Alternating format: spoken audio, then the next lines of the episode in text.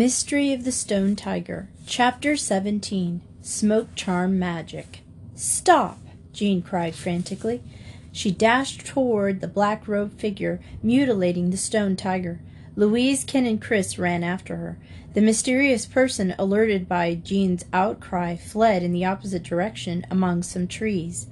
As soon as he was out of the zone of light, it was almost impossible to see him. His pursuers caught fleeting glimpses of the shrouded form as he dashed alongside the museum. Louise sighted the short man as he paused to fling off the long black robe. It's hampering his speed, she guessed. Unburdened, the figure ran as fast as he dared, and in a few moments vanished completely. The Danas and their friends gave up the chase and returned to the spot where the black robe lay. Ken picked it up, and then the four young people went back to the front of the museum to look at it. The garment was of cheap black cloth and zipped up the front to the neck. There was a large hood attached, with a visor to cover the wearer's face.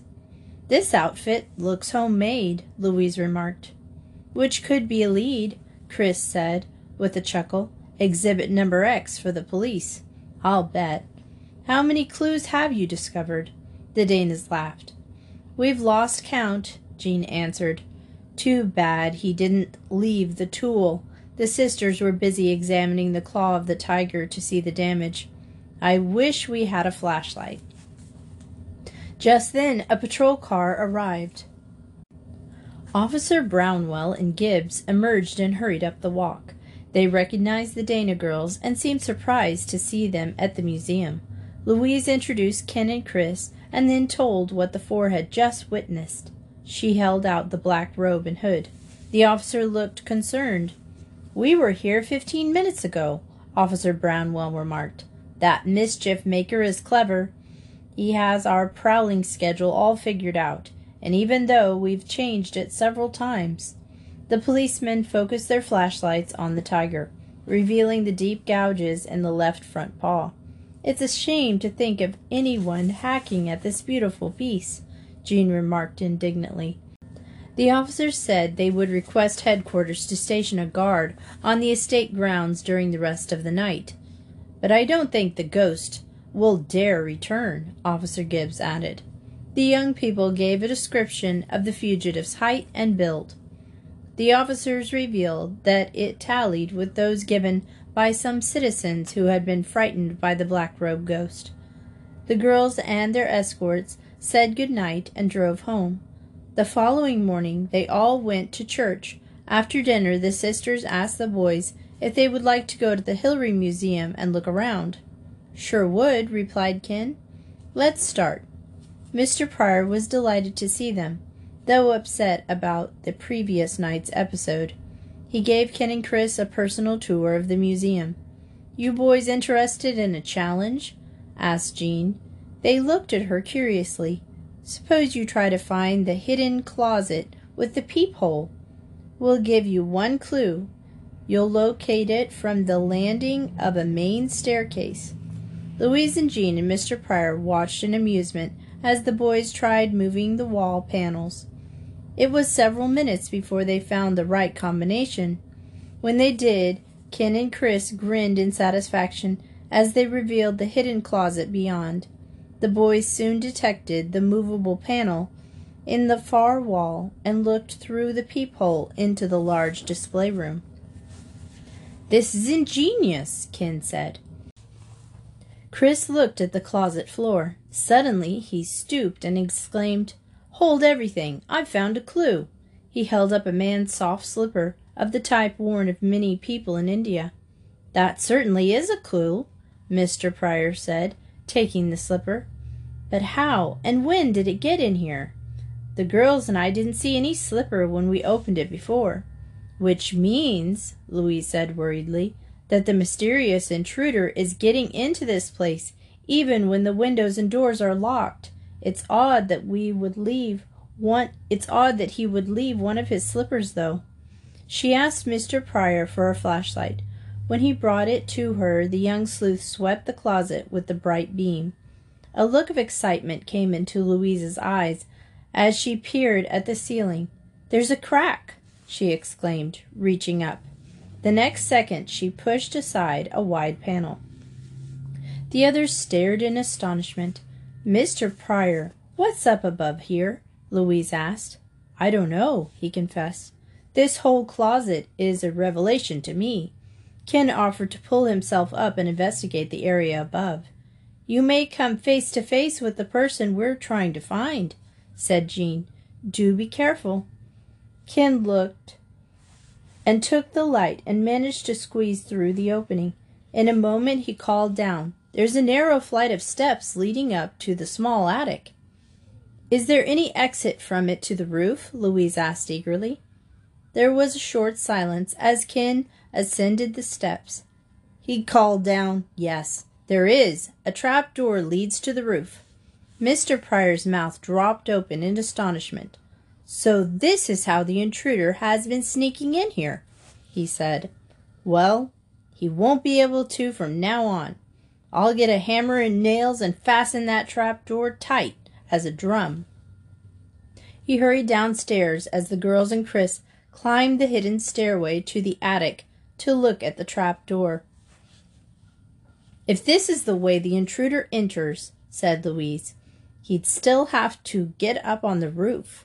Let's see what we can find out. The trap door was pushed open, and the young people hoisted themselves onto the roof. It was flat in this section, so they could walk around easily.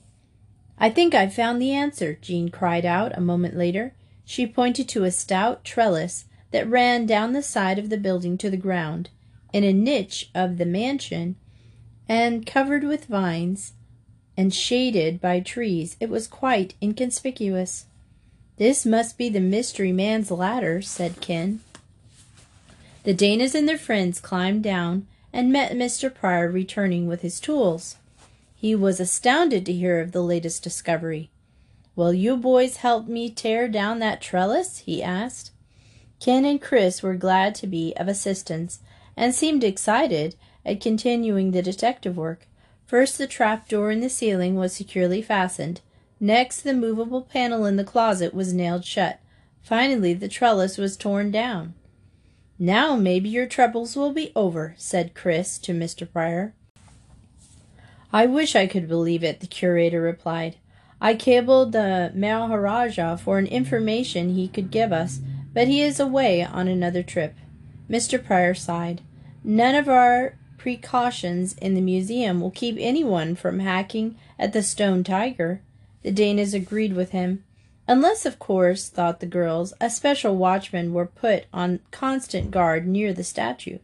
They did not mention this to Mr. Pryor, knowing that it would be a financial burden for the Hillarys. We'll just have to leave that worry for the police, they decided. Ken glanced at his wristwatch and remarked that he and Christmas leave.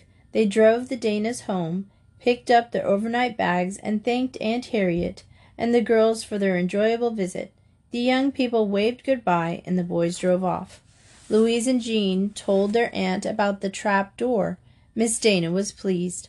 I'm glad you all were able to batten down the hatches, she said, in imitation of Uncle Ned. By the way, the Hillarys would like us to come over as soon as possible. Also, I offered to have Cora help out at the cottage. Jean grinned. Well, what's keeping us? The three Danas packed their bags and made sure every window and door was locked. They turned down the furnace thermometer and switched on upstairs and downstairs night lights. After a final check, Aunt Harriet and the girls drove off. Elise welcomed the visitors warmly and showed them to the comfortable room they would share.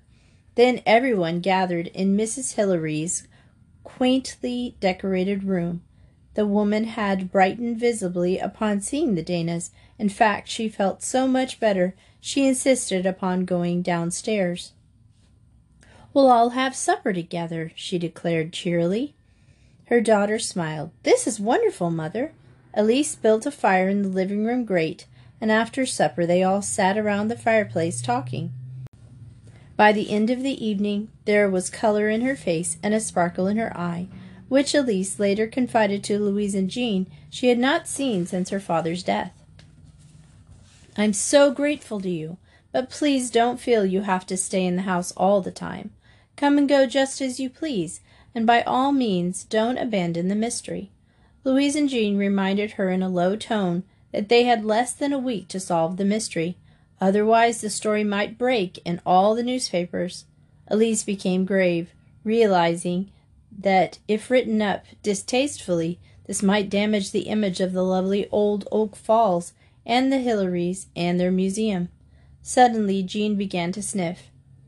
What what do I smell? she asked. It's like like burning oil. The cottage has a gas fired furnace, so it couldn't be coming from anywhere in here, said Elise. The wind must be carrying the odor here from some distance. Soon everyone became drowsy and decided to retire. The next morning, as Jean and Elise finished dressing, they heard a shriek of fear just outside the front door. Elise and Jean dashed to a window and looked down. Cora Appel stood on the walk leading to the porch of the cottage. She wore a winter coat and a fur hat that was askew. A scarf tied around her neck was about to fall off, and she had dropped the handbag she was carrying. She was staring down at the pavement, a horrified expression on her face. Oh, I can't stand it. I just can't work here, Cora wailed loudly. From where Louise and Jean stood, they could not see what was startling the maid. The girls rushed out into the hall and down the stairway. They were joined by Elise, who had also heard the outcry. Together the girls raced outdoors to where Cora was standing. Seeing them, she exclaimed, Look, the ghost again! Chalked on the stone walk was a strange symbolic looking set of lines and curves and crossed and crisscrossed. They formed a double triangle with an olive in the center. Each box section contained a number. Around the periphery were arrows, some pointing towards and some away from the figures, the patches of squares like a tic tac toe game. To one side of the design lay a small heap of ashes, which the Danas guessed was probably from burning oil soaked rags and paper. Perhaps this is what they had smelled last night, Louise said. Elise was gazing at the design in fascination. That's a smoke charm, she said excitedly. But it's not a threat. It's a wish for recovery from illness. This announcement calmed Cora. You mean it was put here on account of your mother's being sick? I believe so, Elise replied, but I can't imagine who left it here. Cora, feeling reassured, went on into the house, where Aunt Harriet gave her some chores. Meanwhile, the three girls continued to study the charm. In India, Elise explained, Superstitious natives still believe that magicians can cure diseases and use a method similar to this one. It's done with an elaborate ceremony, she went on. Part of it consists of drawing the charm, usually on the lid of a new earthen pot, and its design is made with gray ashes. A small vessel containing oil is placed on top of the lid, and the oil is lighted. While it's burning, the magician touches the patient on the painful part of his body, and sings songs. Louise had been listening intently.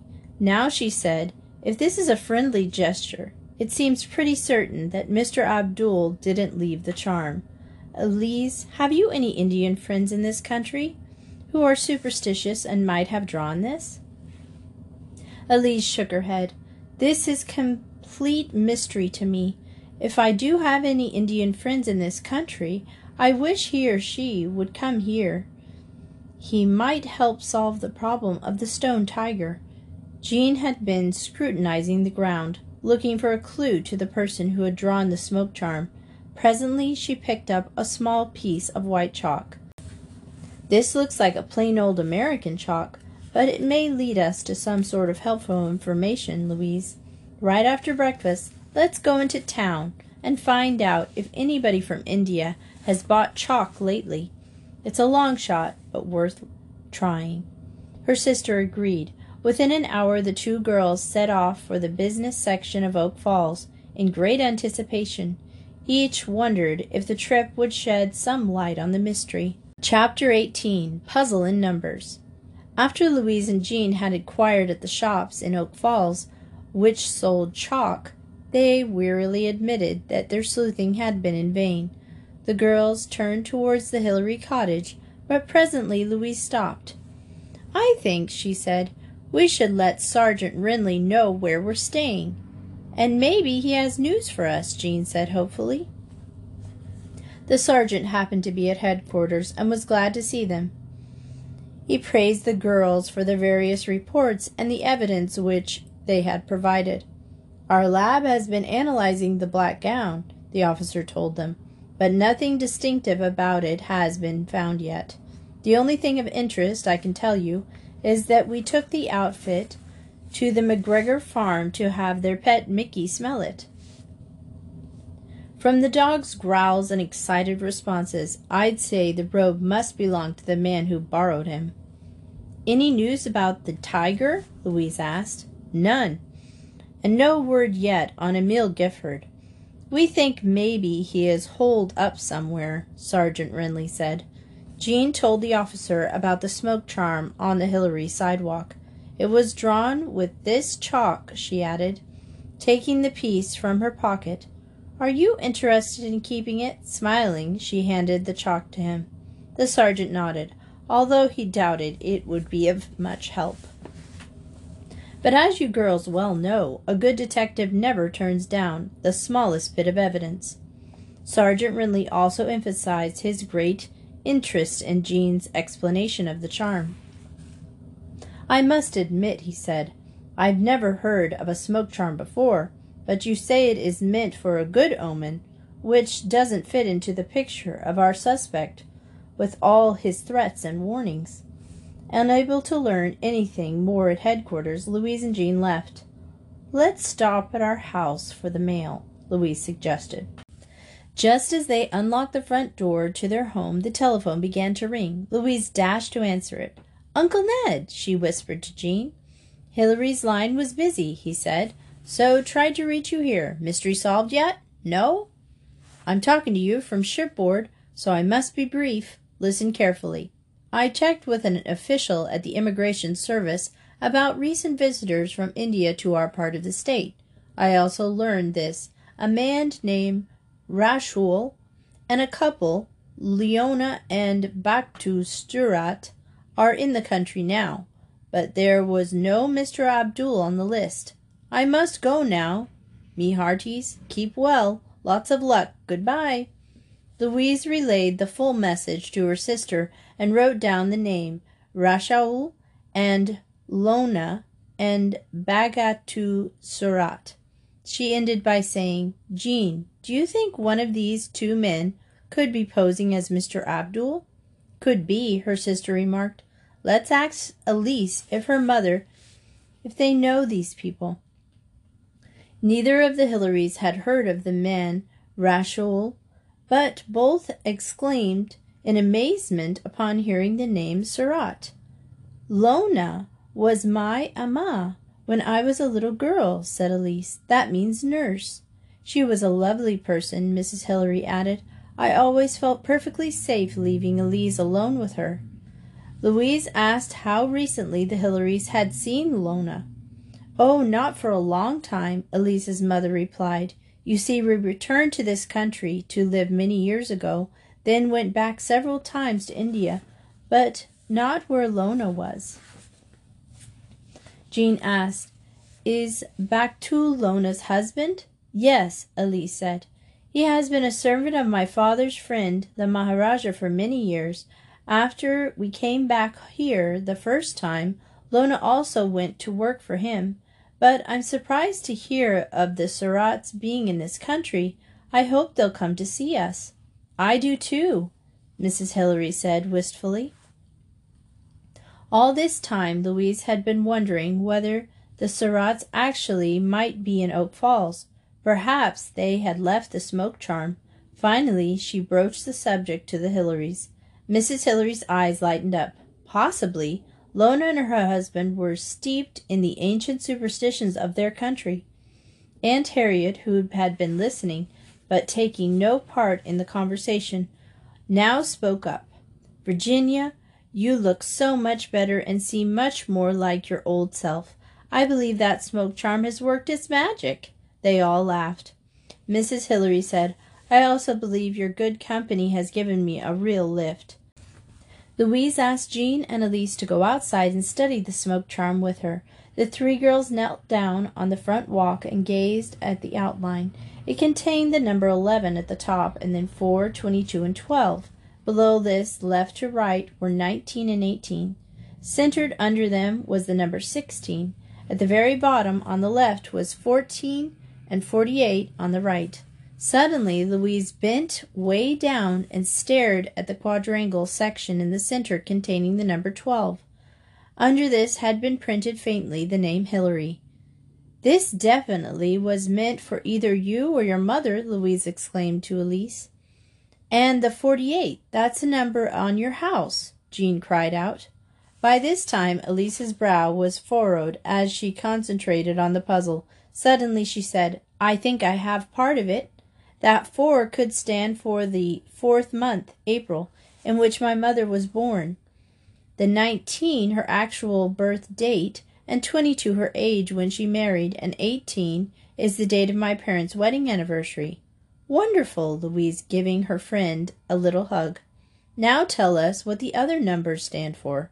Elise stared at these numbers for several seconds. I can't figure them out, she replied. And those other symbols don't mean a thing to me.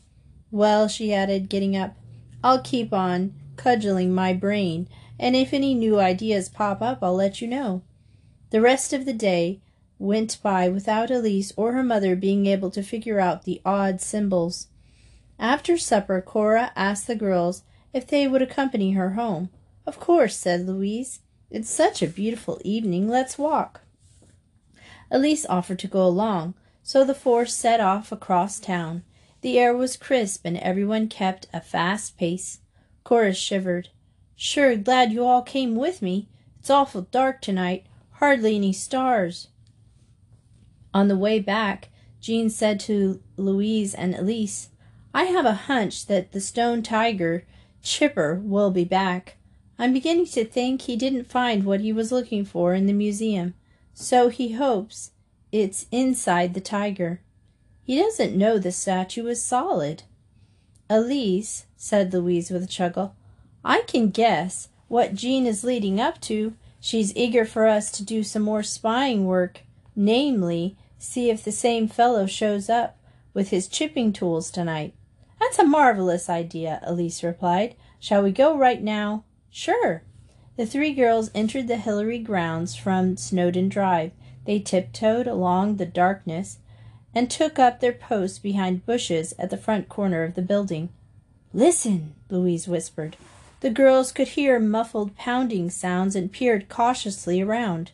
Now they noticed that the front of the museum was in darkness. The trio wondered whether Mr. Pryor had forgotten to leave the hall light on, or whether it had been turned off by someone else. At that moment, a squad car pulled up at the curb, and two policemen jumped out, beaming flashlights ahead as they approached. Let's hide, said Louise. If somebody is working on that tiger, we don't want them to know we're here. The girls hastily flattened themselves on the ground behind the bushes. The policemen's flashlights did not reveal the girls or disclose anyone else as they tried the doors. If an intruder had been near the statue, he must have escaped unnoticed. Within five minutes, the policeman had driven away. Soundlessly, the girls stood up and listened. Soon afterwards, they heard the same muffled noise. Jean grabbed Louise and Elise and urged them forward. Not a word was said as they silently crept towards the stone tiger. Even in the darkness, they could make out a black robed figure at work on the statue. Again Jean signaled her companions, and together they leapt to the man's side. The next instant the three girls pounced on the ghost, knocking him down.